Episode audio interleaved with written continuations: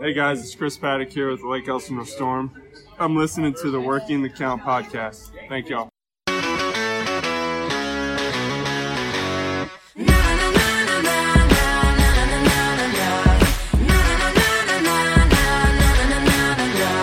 Hi, this is Angela. Hi, and this is Roy. Welcome back to a long awaited episode of the Working the Count podcast. You thought we were gone, didn't you? No, you can't get rid of us that easy. we're around. We've been around. Uh, but You've been around. what are you trying to say? Huh. You and your boyfriend. What? I'm just kidding.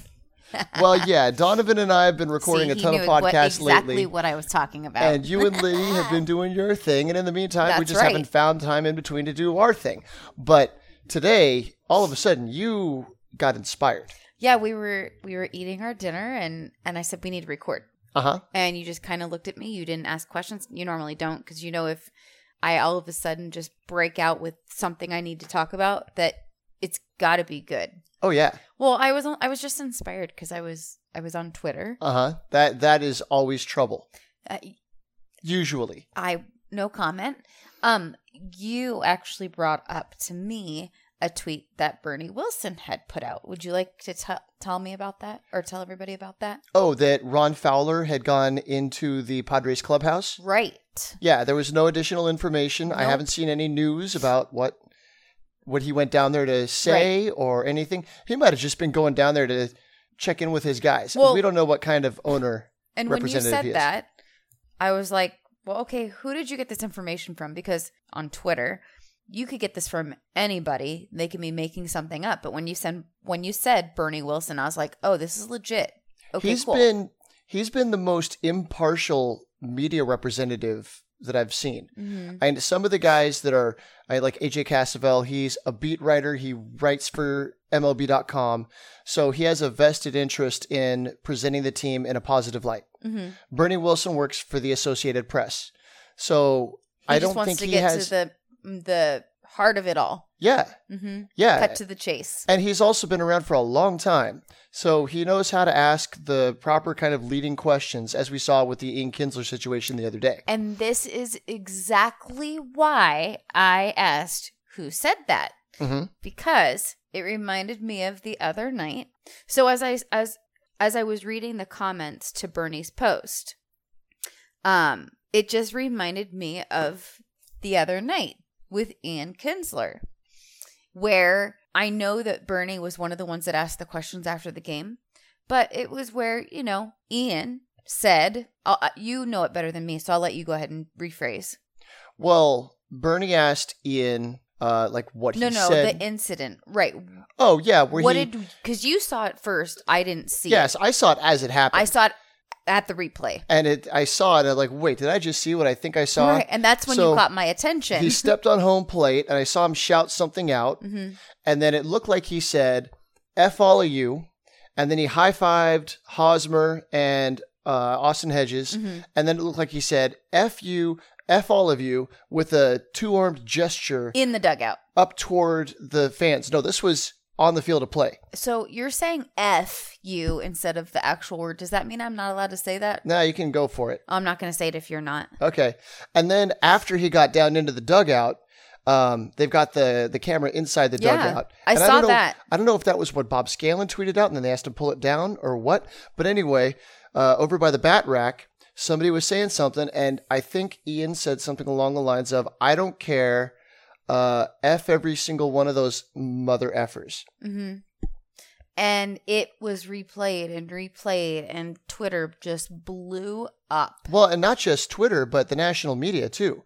And it was I on. I didn't see any of that. It was on CBS Sports. It was on Yahoo in- Sports. instantaneous. Like it happened on TV, and all of a sudden, boom, there it was. Oh yeah, there were uh, at least a half dozen people that had the same reaction that I did. Of did I just see what I think I just said? Did Mm-hmm. Ian Kinsler really say this? yeah. And the fact that everybody kind of unanimously saw the same thing. I mean, come on, what's it got to be? So then afterwards, when Bernie was talking to him, and he asked him what he said, he didn't back down from it at all.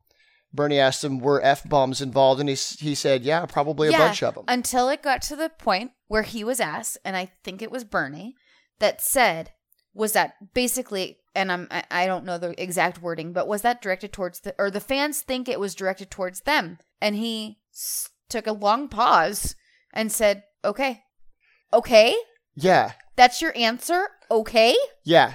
And The- it was like an okay, like I don't, I don't care Yeah.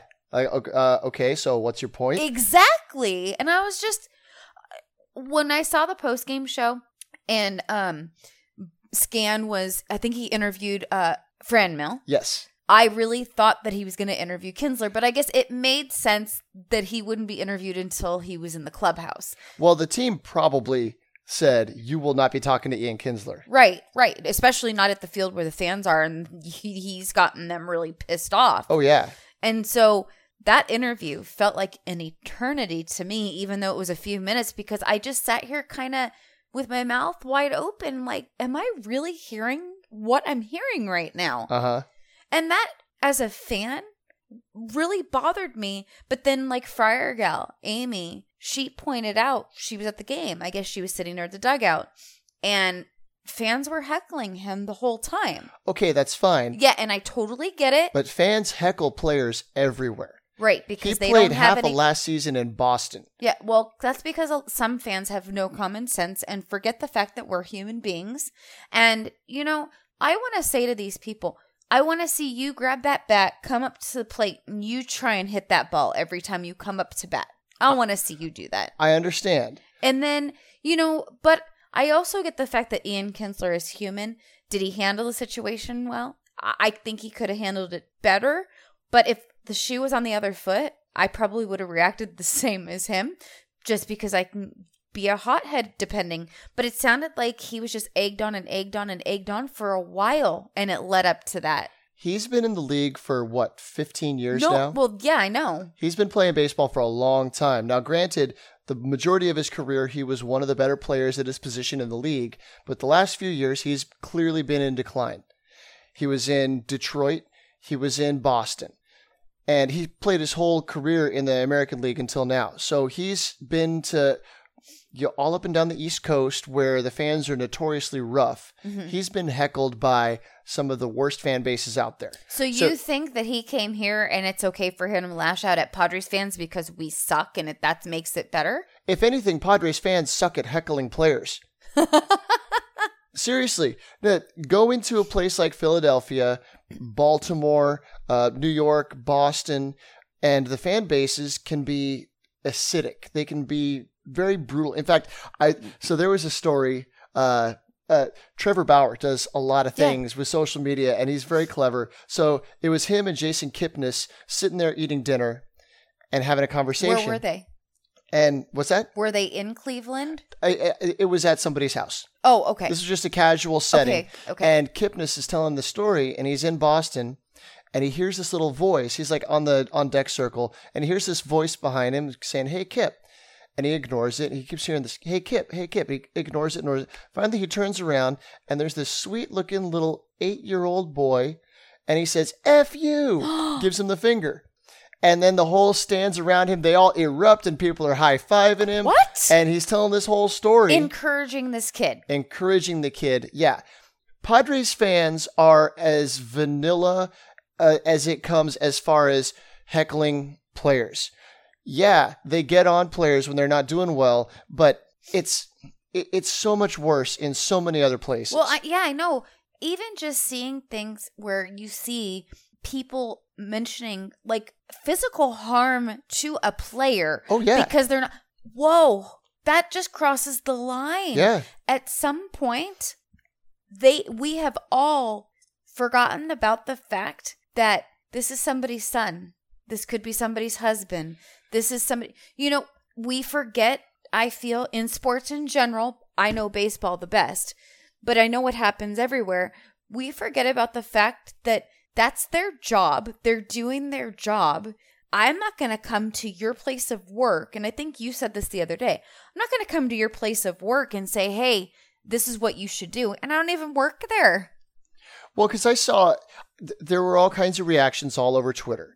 And uh, my opinion was that whatever was coming out of the stands, that doesn't give him a free license to blurt out uh, obscenities at the stands. Oh, Mm-mm. So if I'm working at a restaurant and I've got just horrible customers and my manager is a jerk and all of this, uh, but I'm a gainfully employed worker there and I don't want to lose my job, I can't just walk into the middle of the restaurant and say "f you all."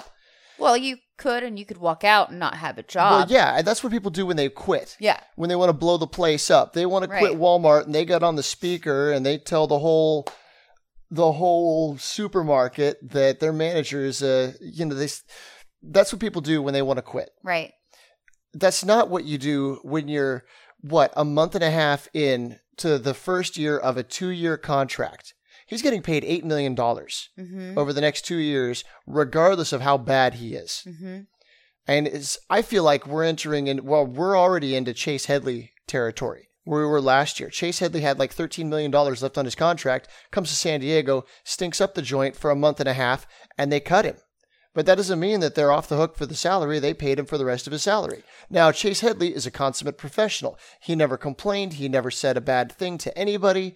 We don't know what happened behind closed I, doors. but the thing is, is that he knew he had to know he wasn't doing good, well, you think Ian Kinsler knows he's not doing well? and that's the same. That was what I was going to say. yeah. I'm sure for him, because we all handle things differently, it got to a point where he just couldn't handle it anymore. Like, I know I suck. Yeah. And you're sitting here telling me I suck over and over and over. It's like poking the bear. And then you finally does something good. Yes.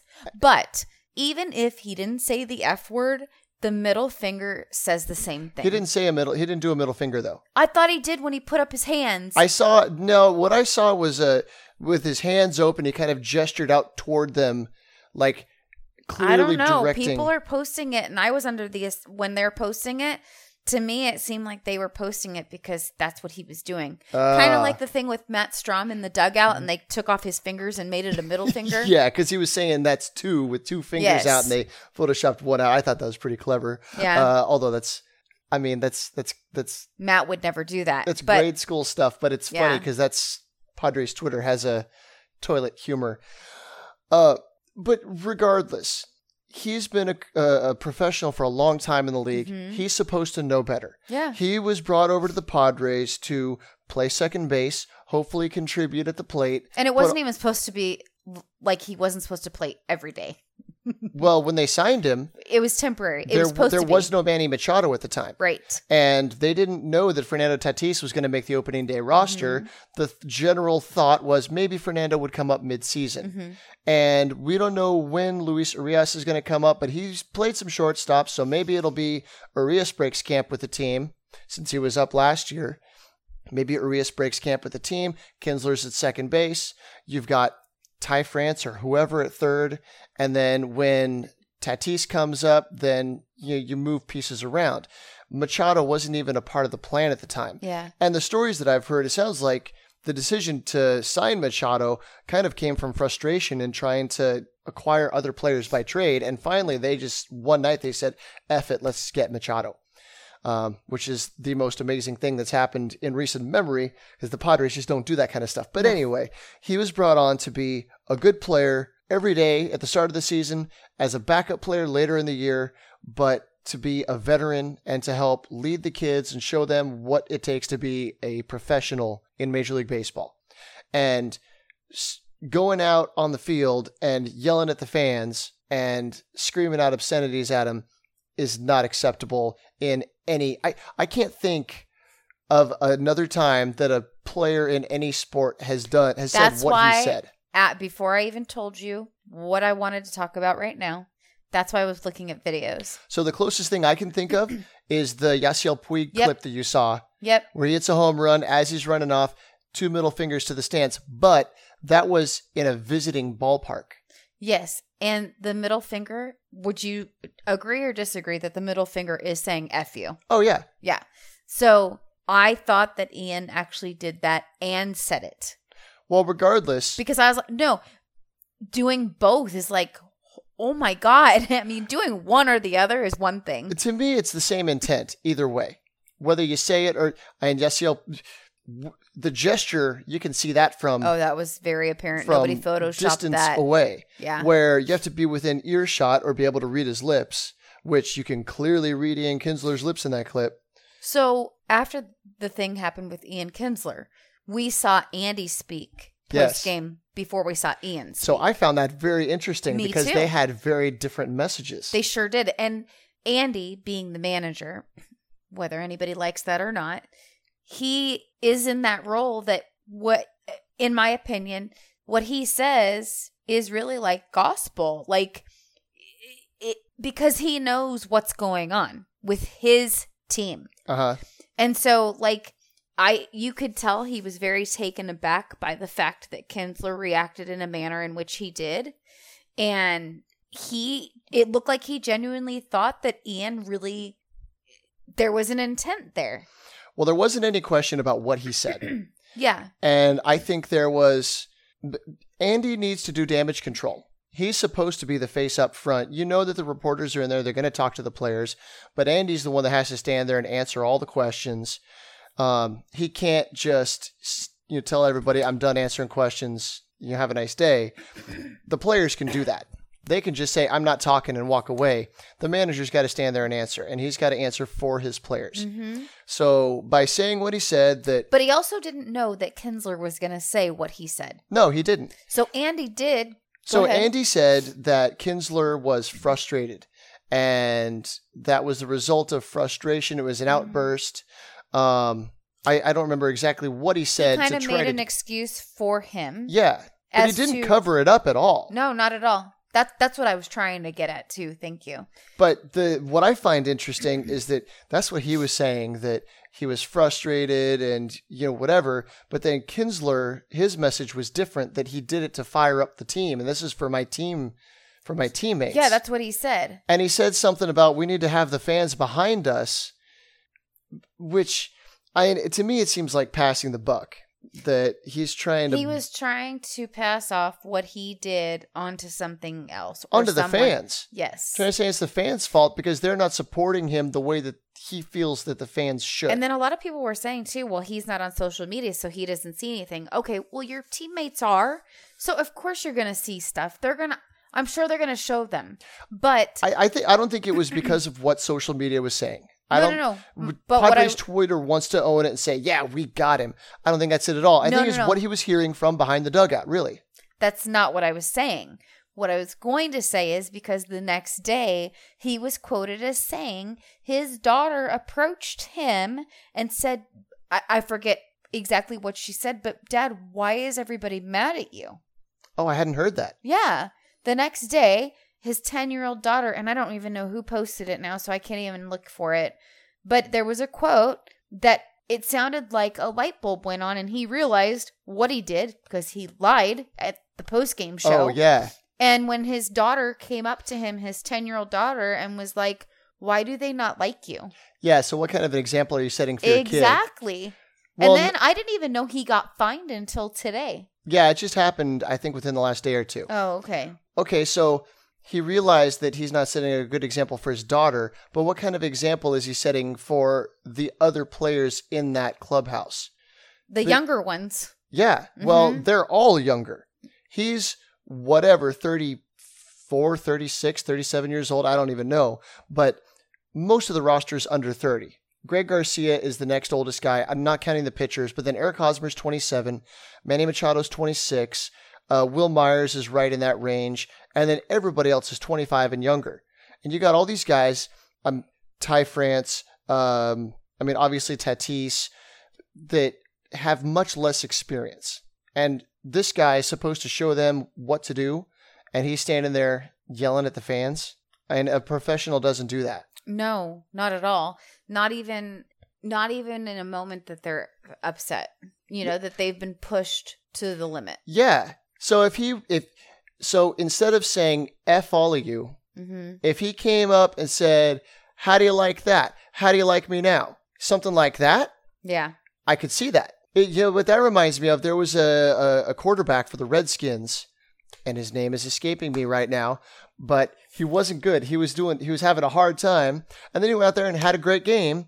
And there's a, a clip of him going through the the tunnel, um, and the media is all right there. And he's all, "You like that? You like that?" And something like that. I get it. He's like, sticking it in their face. Yeah. Look at me now. Look what I just did. Yeah.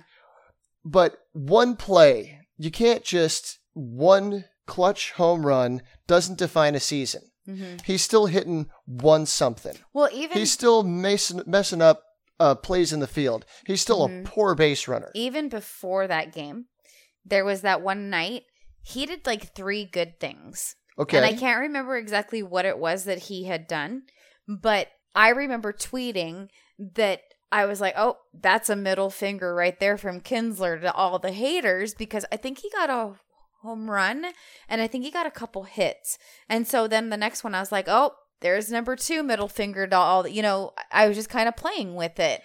Okay, so Chris Paddack is already really good at taking bulletin board material and internalizing it and finding a way to motivate himself with it. Mhm. So if Kinsler is going to use the way that the fans are talking about him as motivation to become better, that's that's what you want to do as a professional athlete.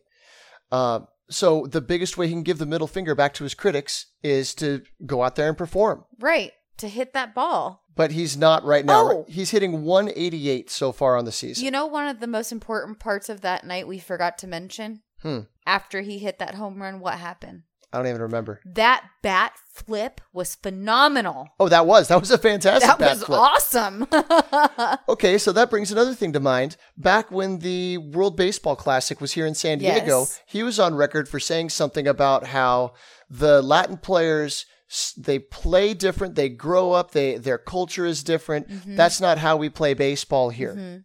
Uh, basically saying that the whole "let them play" movement of you know bat flips and and exuberation and showing emotion out there that that's not part of his game. That's not okay. yeah, well, I mean, it never was a part of the game I watched growing up, but it's just become a thing It has. in my baseball world. so one of the things I've enjoyed the most this season so far Yes. is watching these guys do the cane chop. Oh my God, I love it. They get a hit, they look back at the dugout, big old cane chop, Even- everybody's even excited. the pitching staff, like the, the pitchers are in on it. I mean, Yeah. Chris Paddack's doing it too. yeah. It's a Um, thing. And so and you've seen Kinsler do that a couple times. Shoot, Geekster even had me do it at one of the meetups recently. Yes, she did. It was so much fun. Oh, did you see uh, Maison's kid do the cane chop yeah, in a T-ball the game? chop. Oh my god, the little baby chop. That was so cute.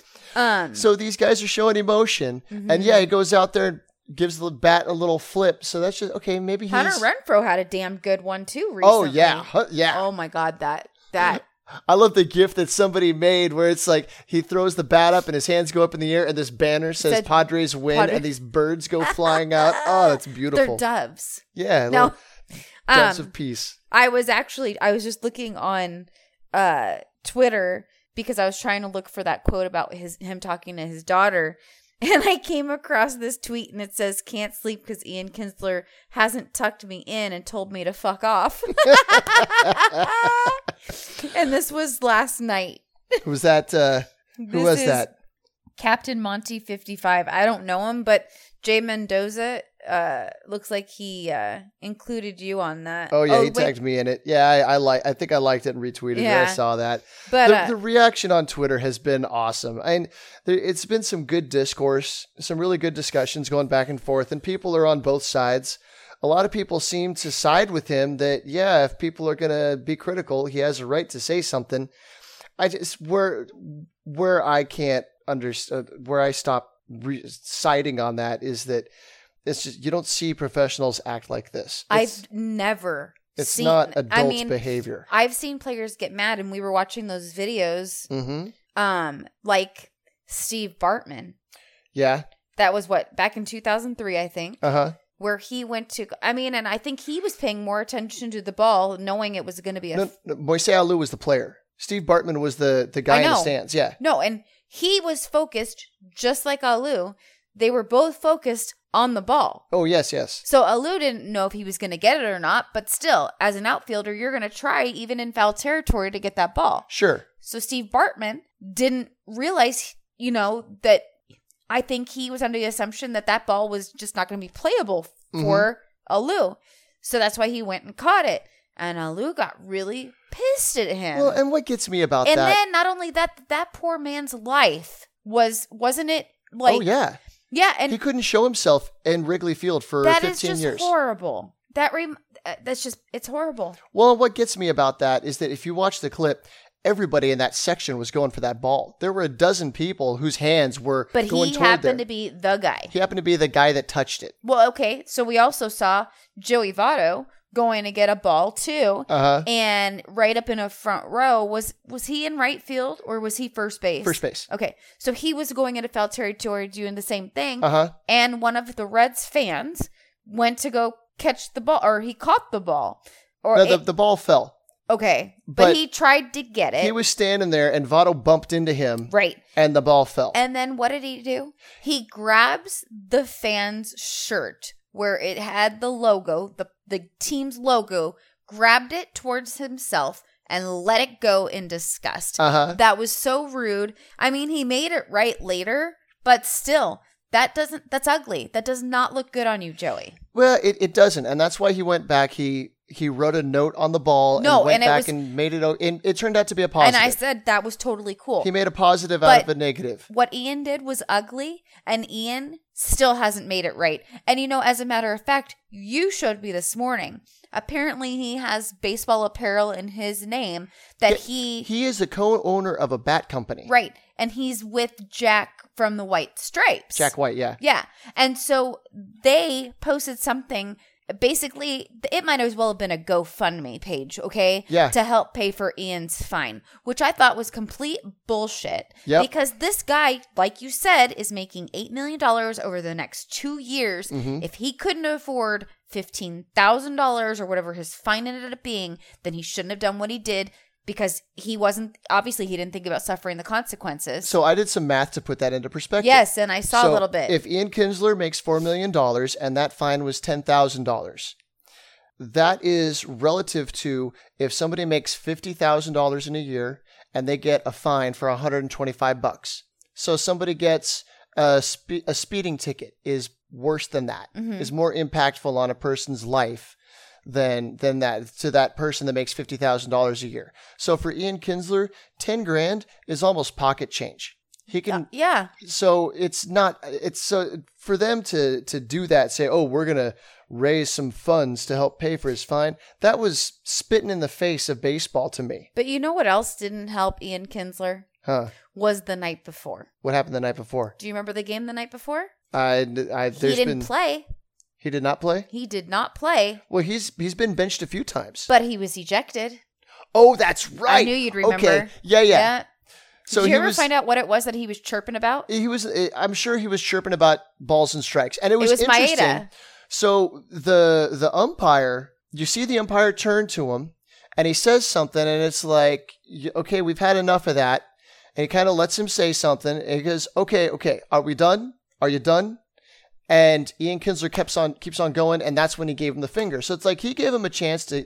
Wait, who gave who the finger? The, I'm sorry. Oh, the, finger to eject the him. umpire ran him. Yeah, I was gonna yeah. say, wait, what?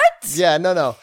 But he gave him a chance to say what he had to say and get it out and be done with it and move on.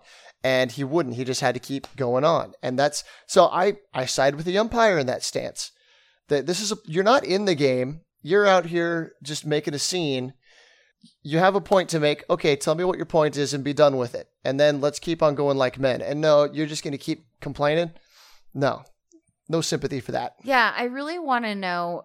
I really want to find that quote, but I don't know where it is. I'd like to know what he said. So somebody pointed out an article. Um, maybe maybe it was an article that just came out in the last couple of days, where Ian referenced to experiences he's had in the past, and then somebody pointed out that he was basically run out of Boston because his performance in Boston. So let me point out, he was traded in the middle of the season last year from the Angels to the White Sox, or I'm sorry, the Red Sox. And for the second half of that season, he hit 242 with a 294 on base and a 311 slugging. Um, so his OPS plus was 64, which means so 100 is average. Yep. That means he was 36% below league average as far as OPS stat. And then also on defense, he wasn't the gold glove. He wound up winning a gold glove, but he wasn't that superlative defender out there. He wasn't a proper replacement for Dustin Pedroia. And so the Boston fans gave him a really hard time. He also had a disastrous postseason. Um, Um, one moment, please. yes. If you don't see his fingers, I don't care if it's not completely erect. Oh, wow. He is flipping off the fans. I did not see that. Wow. You see this right here? okay. here? Here, let Yep. me just make it a little. Okay. You have convinced me. See that? Sh- look. That was a double bird. Yep. He was flipping off the fans. I'm sorry. I did not mean to interrupt what you were saying. Oh, no. But- that's, you proved a great point right there. Yeah. I mean, So he was run out of Boston. uh huh. This this behavior has been seen before and now his performance this year is right in line with it his ops plus is 62 so this year he's 38% worse than the average player and it's not like he's all of a sudden getting on a roll and i'm going to show you all that i can play again he had one good play and that's enough to drop an f-bomb at everybody Not at all. But you know, you know what? Kind of that blew me away. That bothered me the most out of the whole situation. But what else bothered me were the fans that were condoning what he did was okay. i don't understand that I don't either. it's not okay to say that it's right okay to be upset and angry at the fans Yeah. i get that Yeah, but if you're listening right now and you agree that what he did was was okay and it it, it was right, please explain to me why. Because and what I it's hard to portray on Twitter in 140 characters over words how you feel without it being misconstrued. What I wanted to know is he's a human being. Why would we taunt him to get him to that point? But why would he feel it's okay to lash out at those people who don't matter? Because if they're going to come into your ballpark where you're doing your job and they're going to tell you how bad you are at it over and over and over again, you should completely ignore them, at least try to, because what's the saying? That you kill them with kindness. Oh, that's that's my way. But also, silence is golden. So, you know, by being quiet, that would have said more. But I get the fact that he's a human being and that's gotta hurt. That would have bothered me. But that was really, really bad. He flipped everybody off. So I, I'm I'm gonna single somebody out here who has been a friend of yours in the past, who defended, who's been vocal on on Twitter defending Mhm. what Kinsler did. Uh, Philip at San Oh, Diego yeah. PDP. Um, he actually has changed his profile picture to a picture of Ian Kinsler. It looks like he's throwing a fistful of sunflower seeds in his mouth, and his banner is the Boston Red Sox now. Oh, he's a he's a I believe he's a Red Sox fan also. Is he okay? I think so. Well, he says, I have zero problem with what Kinsler said, and I don't get why people are getting so butthurt about it. And he and I wound up having an exchange. Um, and you, we just, it's clear that we have diverging opinions. So he would be a good person to to engage in his because he's a very he's a civil person he's rational he's good at explaining himself so i he would be a good person to talk to i he was referencing his experience in the restaurant business and treatment that he's had hmm from employees and from customers Yeah. and that kind of thing. Um, but I, I, I, I, what it comes back to for me, I wouldn't walk into my office. If I walked into my office and stood up on a cubicle desk and said, F you, F all of you, and sat back down and tried to go about my job, And they are supposed to understand that you're just trying to get them fired up. Oh, don't worry about that. That's just Roy. He's, he's Roy doesn't do that, but he's just out. trying to get us fired up to do our jobs better. Yeah. Yeah, that's not Steve Ballmer of Microsoft getting up on the stage and screaming at everybody. It's a whole different th- I, I don't understand how that's supposed to motivate. If anything, that generates a a rift between the players and the fans. Yeah, so we went to the game the next day. Mm-hmm.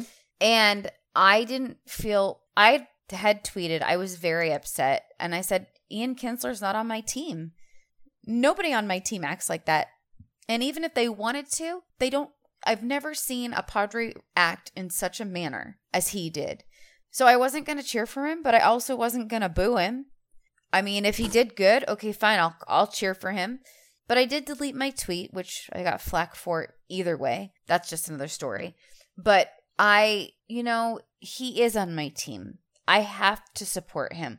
However, what he did was very uncalled for and very rude, especially being a brand new person to this team. I found the I found the article uh, about what I was saying about his daughter. Mm-hmm. And the title of the article is Ian Kinsler regrets actions after home run. Okay. Okay. So he he didn't he regretted it after the fact. So this is written by Jay Paris on MLB.com. Yeah, and this was published on Friday. Okay. So it says Padres second baseman Ian Kinsler answered all the questions from the media before Friday's game with the Pirates, but only after a long talk with someone in his family. Quote unquote, when you get a call from your 10 year old daughter asking you what happened and why you did that, you got to explain it. It's difficult. And this is actually a longer version than what I saw. And then it continues to say, Kinsler said, but at the same time, that's the way I play the game, and I'm not going to bury my emotions or my passion. Huh. So by saying fuck you and flipping off your fans, you're expressing your emotion in a correct manner? Okay. I'm curious to see what he says later on here because so far he hasn't said anything about that it's inappropriate to do that. I was in a moment. I was in the moment and I was trying to fire up my teammates and keep them going. After thinking about it for a day, it's not how I want to act on the field. Okay. And that's that's no, the the Okay. article continues on. There's more. I think in all cases, what we've done from a discipline perspective oh, this, this is Andy Green. Okay. uh, throughout the years that I've been here and in most ballparks, that's not something we're going to share with you guys at any point in time. It's just not a story for the public consumption. Okay, so he's saying that whatever happened They're not going to divulge the information. It stays in the clubhouse. I, okay, that's fair. Um, but he just continues to talk about. He said the appearance is not the appearance that we want in this Potters organization, which is completely true because this shit has never happened. No. But Ian Kinsler has added, I regret using the profanity out in front of everybody like that. I've been struggling, and to get a big hit like that was an emotional jolt. Okay, yeah, I'm sure it was. But you also had the opportunity the night before this article was written and you were interviewed for it to correct what happened and say, I exactly what he I just said he you know he said but instead he was surprised that the fans were upset by what he did and Yeah. he didn't realize and he and his response is okay Yeah. Did Did you know that some of the fans out there thought that that was directed towards them? okay Uh, okay. I, he should have just said okay cool So what that tells me is that so Andy Green was out in front trying to do damage control, but in between when the outburst happened and the interviews, the post game interviews, there was never a discussion between Andy Green and Ian Kinsler. no it was like one went to one room and one one went to the other place and so they didn't converse at all Yeah, where Mm-hmm. I I would I would think so if this was my job and I needed to go back to the customer and explain what happened, my manager would get with me first and say, Well, this is that's an appropriate manner in which to go about things yeah." So I I've I've been a defender of Andy Green. I tend to be you know on his I'm team Andy Green for the most part, but I wonder if there was a lack of communication in this case. so it's, it's I would think that as soon as he gets off, you know, cools off after the home run, and Mm-hmm. you have the next chance on offense to pull the guy aside and say, "Hey, let's talk about what just happened," before the locker room and the well media has access to during him. the game yeah, so, so you got plenty of time between them. yes Even after the game, you might call him into the manager's office with the door closed. Right. I need to talk to you before you talk to anybody. Right. And so this actually you actually brought up the segue into what I what why I said I want to record. So when you brought up the tweet about Ron Fowler going to the clubhouse. Yes, earlier today. Yeah. My mind, uh, you know, because my mind goes off on tangents. I started thinking, oh, because somebody said that Andy's going to get fired. So I was like, okay, is that maybe, is that why he really went? Because why would he go? No, I'm I'm the one that said that because I said No, and I saw people tweeting. Ron Fowler fires Andy Green. well, I saw that and hires too, yeah. Ian Kinsler to be the new manager. Right, but so I all these things started popping up into my head. So I wanted to ask you in that moment, which I'm going to ask you now, how do you feel about Andy Green as the manager? He's he's clearly on a hot seat this year. His contract runs this for- year, Yeah, his he con- was last year. he was last year too. Yeah, but until he's until he's no longer in that seat, that seat is hot. Yep, And I think it's pretty full of lava right now. oh, it's got to be. Yeah, I mean, there's hot talent lava in the in the dugout. Some of it's on the DL right now or the IL. I'm sorry, uh, but no, his he's definitely on the hot seat, Mhm. and he needs to prove this year that he can take a team comprised of a bunch of young players and a handful of key veterans and do something with them. So the season started and the lineups were pretty good. Okay, Would you agree? for the most part. Yeah. But then Tatis got hurt. He's been on the, the IL for more than 10 days now, has he not? Oh yeah, Yeah.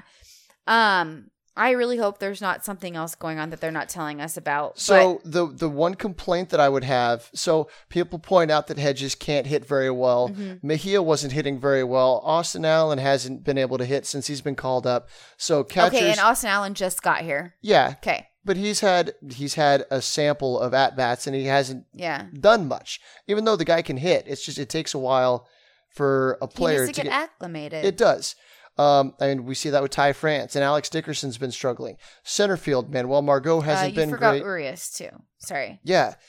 But Ian Kinsler has consistently led off. And it made sense on opening day because throughout spring training, Ian Kinsler was the on base percentage guy. That was the in the one or two spot, right? Yeah, Yeah. In the number one spot. Ian Kinsler, I, I should pull up the stats right now, but he's led off more than anybody else on this team, Mm-hmm. and it's not even close. But he, if he's not leading off, he's been in the number two spot, right? He's been at the top of the order Yeah. pretty Yeah, much yeah. every day that he's been playing. Right. which if there so Greg Garcia hasn't been hitting great, but he gets on base a ton. He draws a lot of walks and he's been getting the job done. Ian Kinsler, your other second baseman, has not been doing either. He's not drawing walks. He's just going up there flailing away like half the rest of the, the lineup. Yeah. All but three players have been pretty much strikeout machines. And it's been really hard to watch lately that second base spot Mm-hmm. because defensively they haven't been good. I mean, I watched Garcia. I think two or three balls went past him today. Yeah, there Not were a couple of plays that or anything like that, but Well, I- you heard me make the comment that, that gets to would that. have got it. Yeah. in my mind, Luis Urias has the potential to be a premium defender at short at second base. But he was up for a little bit and he proved that he wasn't ready. True. And they sent him back down and annihilated AAA. Yep, and he's continuing to annihilate Triple A. However, trip there's a difference between AAA and the major league. Jose Pirela has an OPS that's over a thousand right now. He is Really? destroying Yes. PCL. So, So if that doesn't tell you, I what? You call up Jose Pirela and he might not do so good. no, he's he's good. We know who Jose Pirela is. yeah, I mean, but we also know who Ian Kinsler is, and I'm not. Mhm. I'm not for him, and I'm not against him. He's on my team. I support him. Mhm. It's just those actions that you know. Not a lot of people talk about this part of of the game, and it was it, it's interesting to me to see all these people's re, you know everyone's reactions, good, bad, and indifferent. Because I'm sitting here, and just what's blown my mind the most is to see people thinking that what he did was fine, and it was it was it wasn't uncalled for. It was totally it was all right. Is okay. It was okay. Okay, cool. I, I think it was 5.5 Dan that I saw said that he doesn't. What bothers him isn't that Ian Kinsler is on the roster; it's that he's starting every day, and I wholeheartedly agree with that. I the fact that Urias is tearing it up in AAA, it, it's it's clearly frustrating because we've been looking forward to this middle infield of Tatis and Urias for a long time, and it looked like this year we were finally going to get it. Urias was struggling. He got sent down. We don't know what he was sent down to work on. I don't know if it was mechanics, approach, whatever. It was clear that he was not comfortable in the box at the major league level. Uh, I don't know how many reps he needs in AAA to to find his mojo and to fix whatever it was they sent him down there to fix. But as long as we've got Ian Kinsler out there batting below 200 and questionable defense now, I I, I have a hard time, and it's it's going to be frustrating. Everybody's going to be frustrated. Even the most casual fans now know that there's this kid down in AAA that's supposed to be our second baseman of the future, and here's this second baseman that's getting paid a bunch of money that flipped off the whole fan base, and he's not doing very well. Yeah, so uh someone posted the clip of Ian Kinsler post game. Um and Danny quoted and retweeted it as saying, you know, If he just came out and admitted that he was frustrated and got caught up in the moment, I'd have a little more respect for him. He doesn't need to lie. Nobody's buying it. It is completely true Oh yeah. because um you know to sit there and deny it and then everybody knows that you're lying that doesn't look good on him he's got the egg on his face and now his credibility the little bit he may have had with us is gone except for those ones that feel like his actions were completely okay Yeah, I still don't know how you look at that and think that it's okay, but that's true. He lied. He straight up lied because you can't tell me that that was just to fire up the teammates. You don't, it's not a middle finger to the fans with eye contact up into the stands. yes he wasn't looking at his teammates saying fuck all of you trying to get them pumped up to do good mm, True. He wasn't. Well, and unless Even when he was in the dugout, he wasn't looking at any of them saying the same thing. the only context that that would make any sense to me is if everybody in the clubhouse is sitting there going, "These fans hate us. These fans are tearing us apart." I can't believe that that's what's happening because the the fans in San Diego, you've got good baseball fans.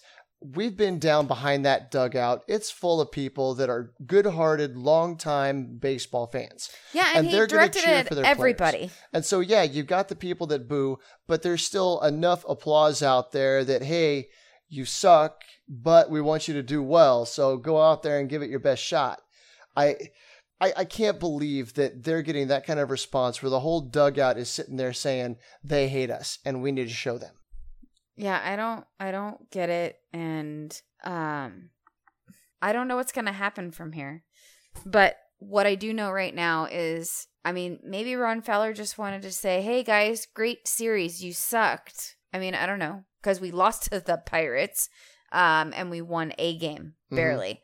Um you know, well, he has strong feelings about how the team should be run, what the players should be doing, and he's not afraid to get in front of a microphone and say it. I no, not at all. I feel like he's done that too often in his tenure, but regardless, Maybe he had to go to the bathroom and the clubhouse was the closest spot for him to go. sure. I'll, I'll, I'll, I'll let I'll let you run with that theory. Uh, he was probably going down there just trying to have a conversation to say, look, this is what we expect from you. This is how we expect you to interact with our fans.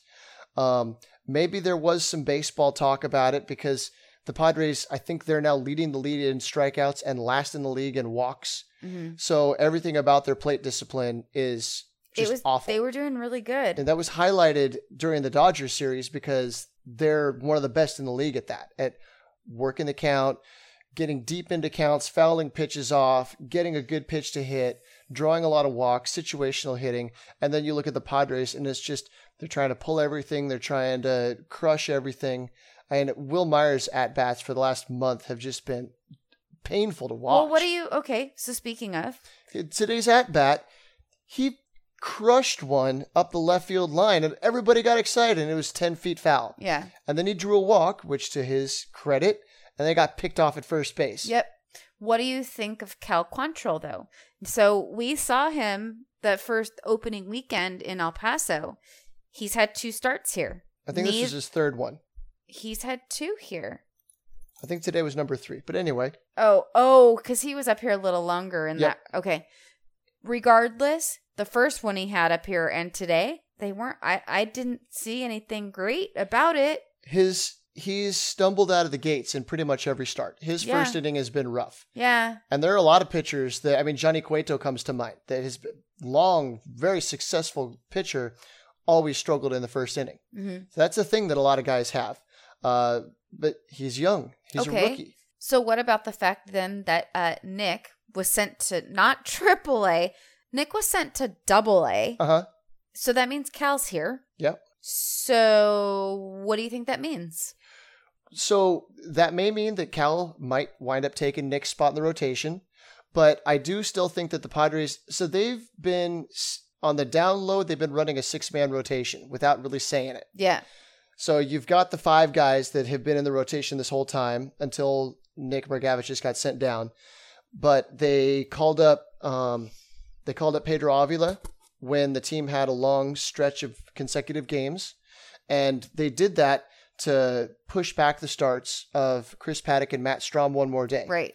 And that made it a sixth day of rest. Yeah. Which I'm really upset because we should have seen Chris today because we had tickets too. Well, but and now he, he's he's pitching tomorrow and we can't go. if he would have pitched today, he would have been pitching on a fifth on five days of rest. No, I know. I'm just saying I'm being selfish I because I, understand. love watching Chris pitch. yeah. And we I'm sorry that I have a benefit golf tournament to go play in tomorrow with a dinner afterwards. It is an is a big important deal.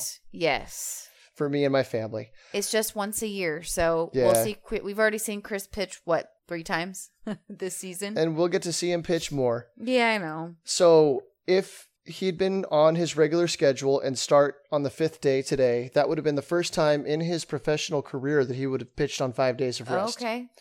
So they've been doing this throughout. They've called Cal up twice now for the same thing. There's a stretch of consecutive games, and for whatever reason, the scheduling, they can wedge a start in and push everybody back. So I think we're going to see this. Now, Nick got sent down. He has to stay down for 10 days, and then he can be recalled. So Cal will probably pitch a couple more times. Yeah, I'd, I'd have to look at the schedule, and because I tried to break this down and make some sense out of it.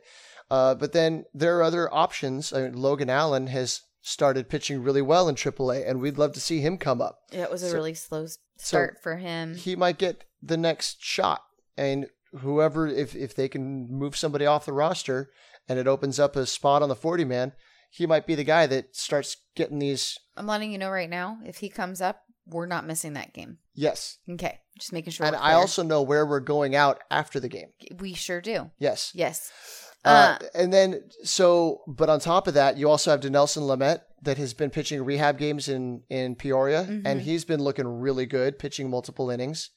Uh, Miguel Diaz has been pitching multiple innings in the minors now. and I have one I'd like to throw in there. Huh?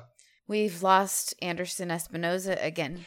We have. Yeah, I was trying to stay on the bright side, but yeah, we lost Anderson Espinoza to second Tommy John surgery. And isn't Morejon, isn't he hurt?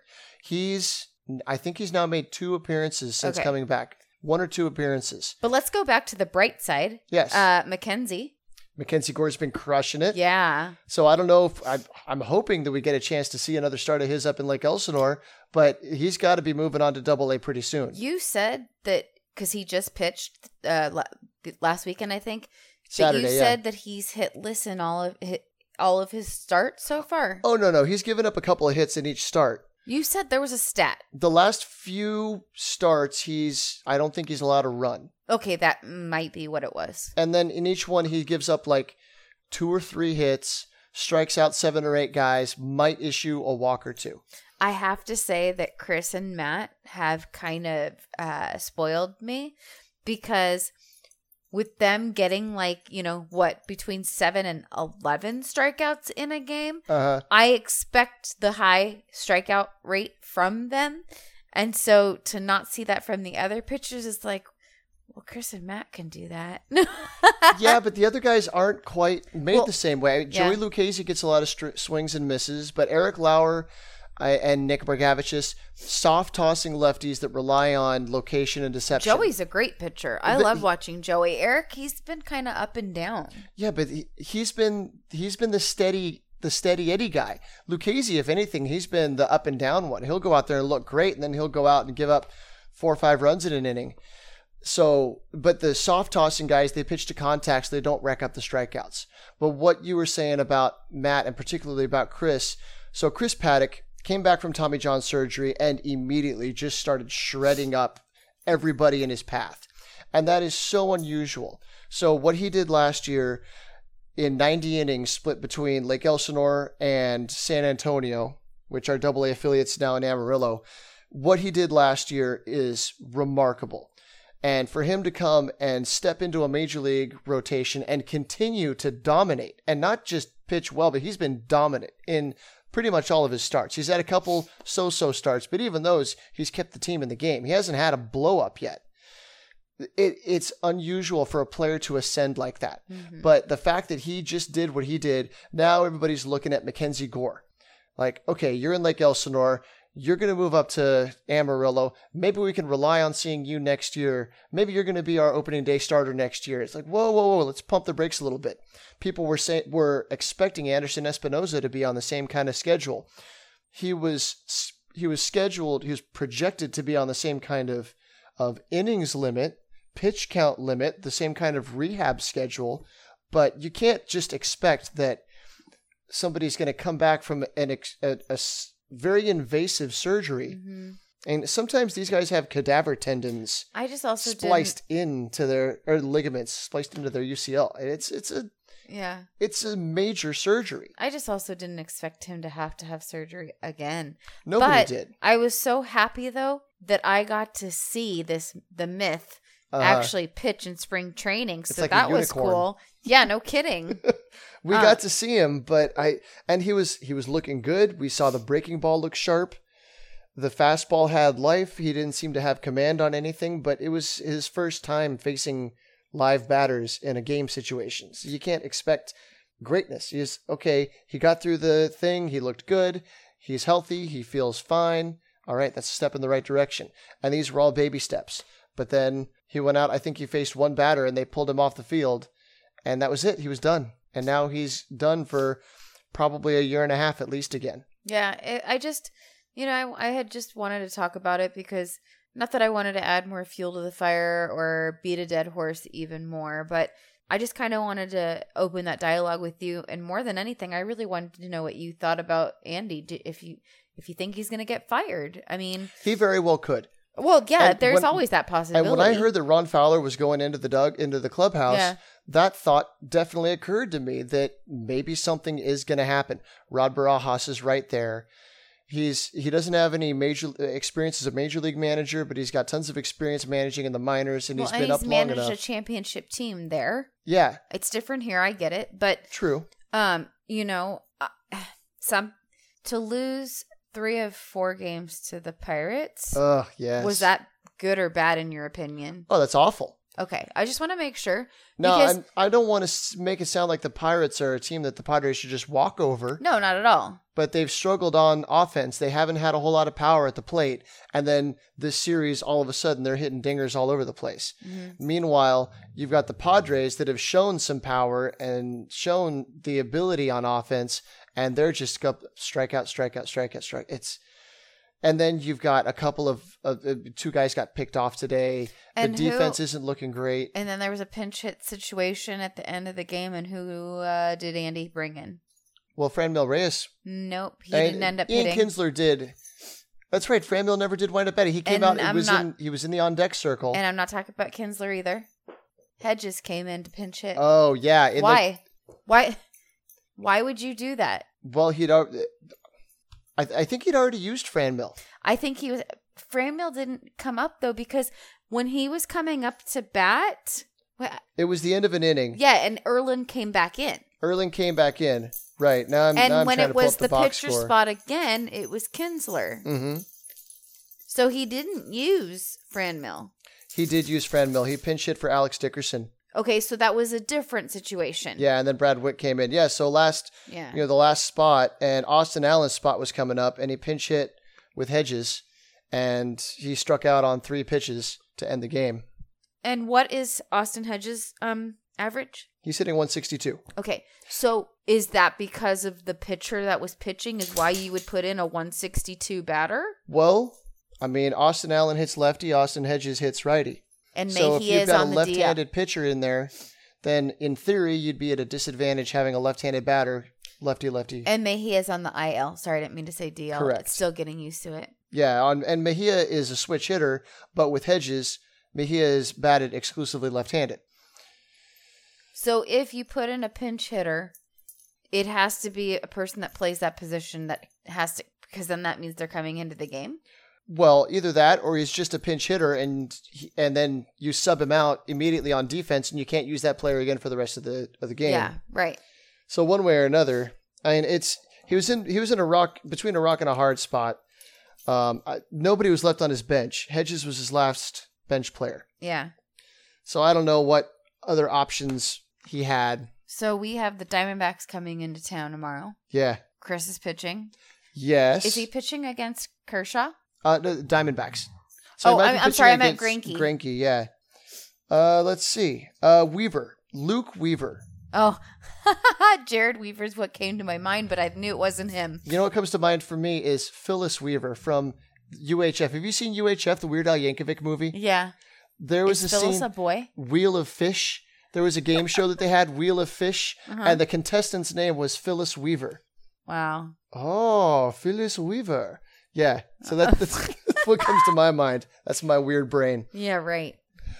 So, in summary, Ian Kinsler was completely out of line by doing what he did. In our opinion. in our opinion.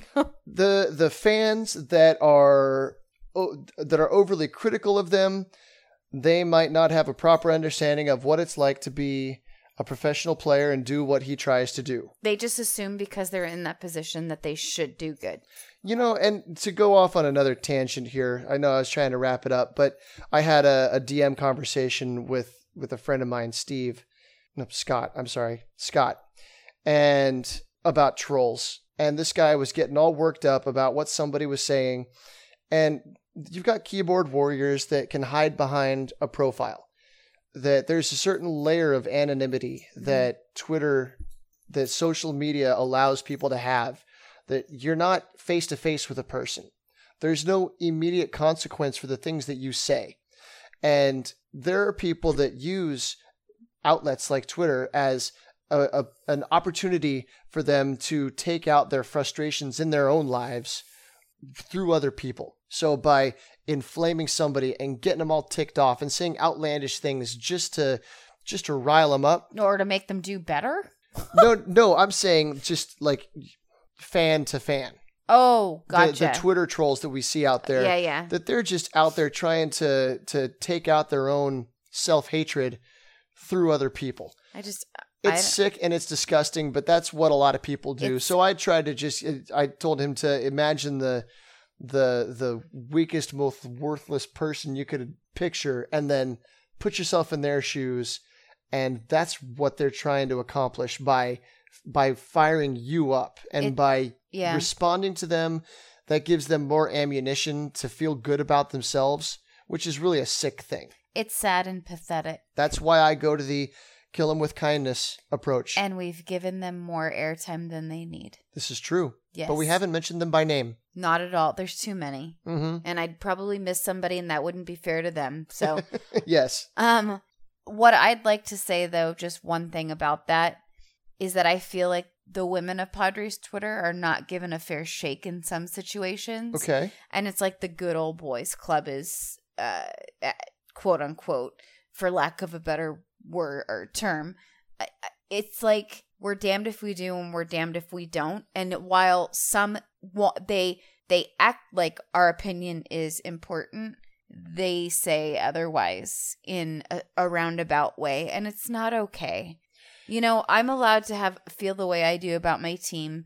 I should be able to say what I want to say and not without reprimand whether it's physically or not physically whether it's a tweet directed at me or you're going to go and use keywords that I've said and put that out there into Twitter and you and your little friends are going to sit there and I'll make fun of that knowing that that was meant towards me.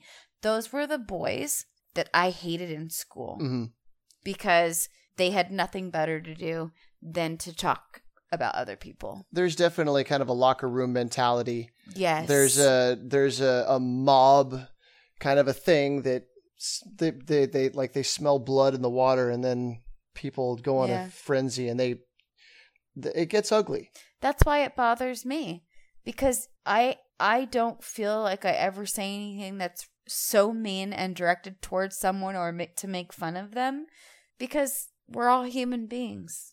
And I know I keep saying that, can't we all just get along but I think we've all failed to remember that. Mhm. I mean 9/11 it that was a time in my life that I'll never forget because for once in my life the whole wor- our whole country got along.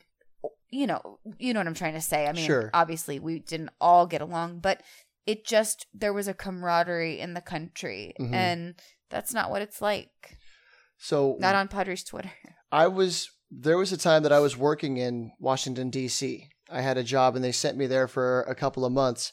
And uh, Stephen Colbert and Jon Stewart Mhm. had a rally, and they called it the like the rally to restore peace slash sanity or something like that.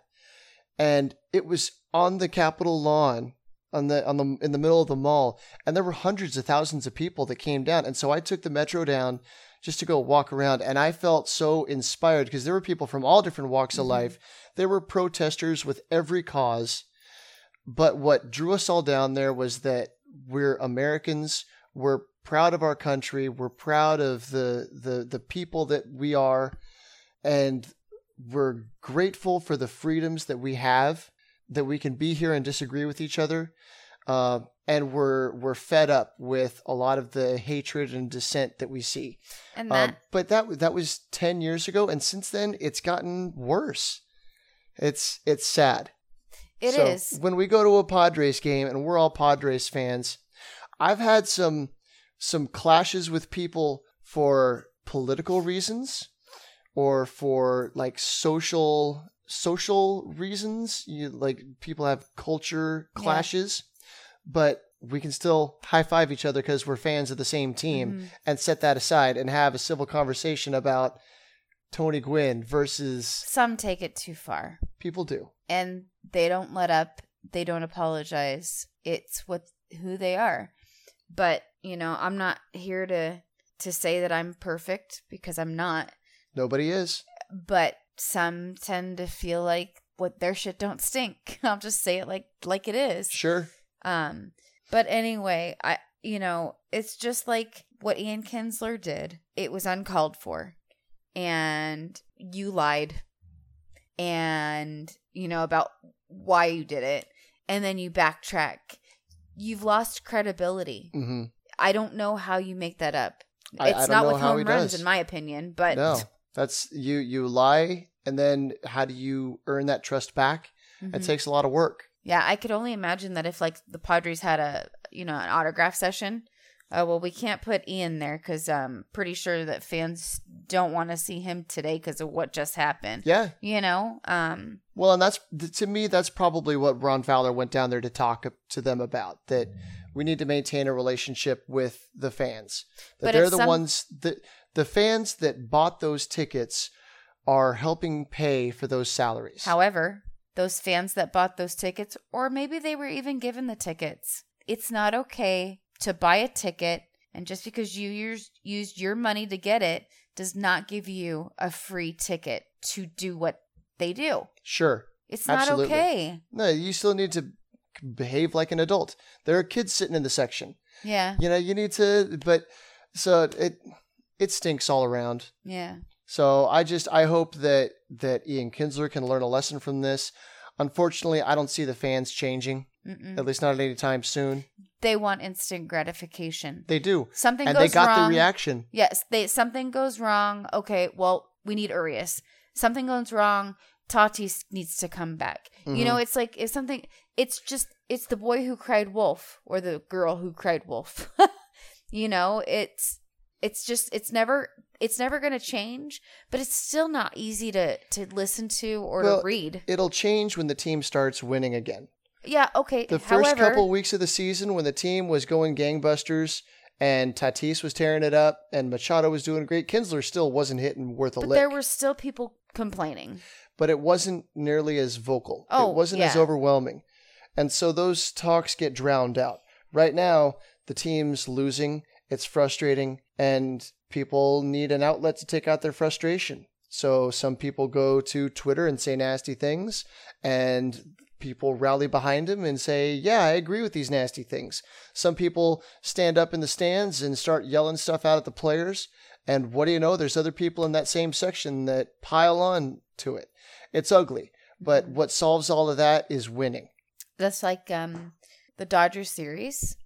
The first game on that Friday night, there were some uh, Dodgers fans in our section, but there was that one Padre fan that by the end of the night and who knows how many drinks later, he was sitting there yelling at the bullpen. He was yelling at Doug Bochtler. and he was yelling at Doug, and I that I crossed the line. Right, that that just that that crosses all lines. To me, he was worse than any of the Dodgers He fans in the section. He the was. Dodgers fans were actually pretty cool. and I even said something to him hmm uh, because that's not okay. No, it's not. Doug isn't making them pitch the way that they're pitching. He can guide them. Yeah, Padres were up three nothing. The bullpen went in, gave up four runs. So that's it Doug's happens. fault, right? That's that's baseball. and yeah, the bullpen's been struggling, but so it's yeah, because the Dodgers fans they were they were talking smack. They were having a good old time, but everything was was friendly. You know, it was there was a it was a good back and forth. We are all joking with each other, but then this kid starts crying. You cost us the game. You blew it. We had a three nothing lead. coach, coach. Yeah, what a, that that kid is that that's not representative of what our fan base is. So anyway, Well, thanks for listening. Sorry we've been uh, MIA so much, but you know, I, Roy I think what we need is for you to get fired up about something and say, "God dang it, we need to record a podcast right now." well, you know, Roy and Donovan are recording Friars on the Farm uh pretty much every week, so you need to Mhm. go check them out, talk about the minor league Yep. teams and, And Angela and Lydia Laree are doing the Hell's Bells thing almost as often as we're doing the Friars on the Farm thing, and you guys have a pretty good thing going. yeah. Yeah, But, you know, well, we have a pretty good thing going. we have a great thing going. um, but but thanks for taking time to sit and chat with me. Of course. uh, and thanks for listening. Uh, I'm Angela at Bullpen Babe. I'm Roy at zippy underscore TMS. All right, and we're working the count. Bye.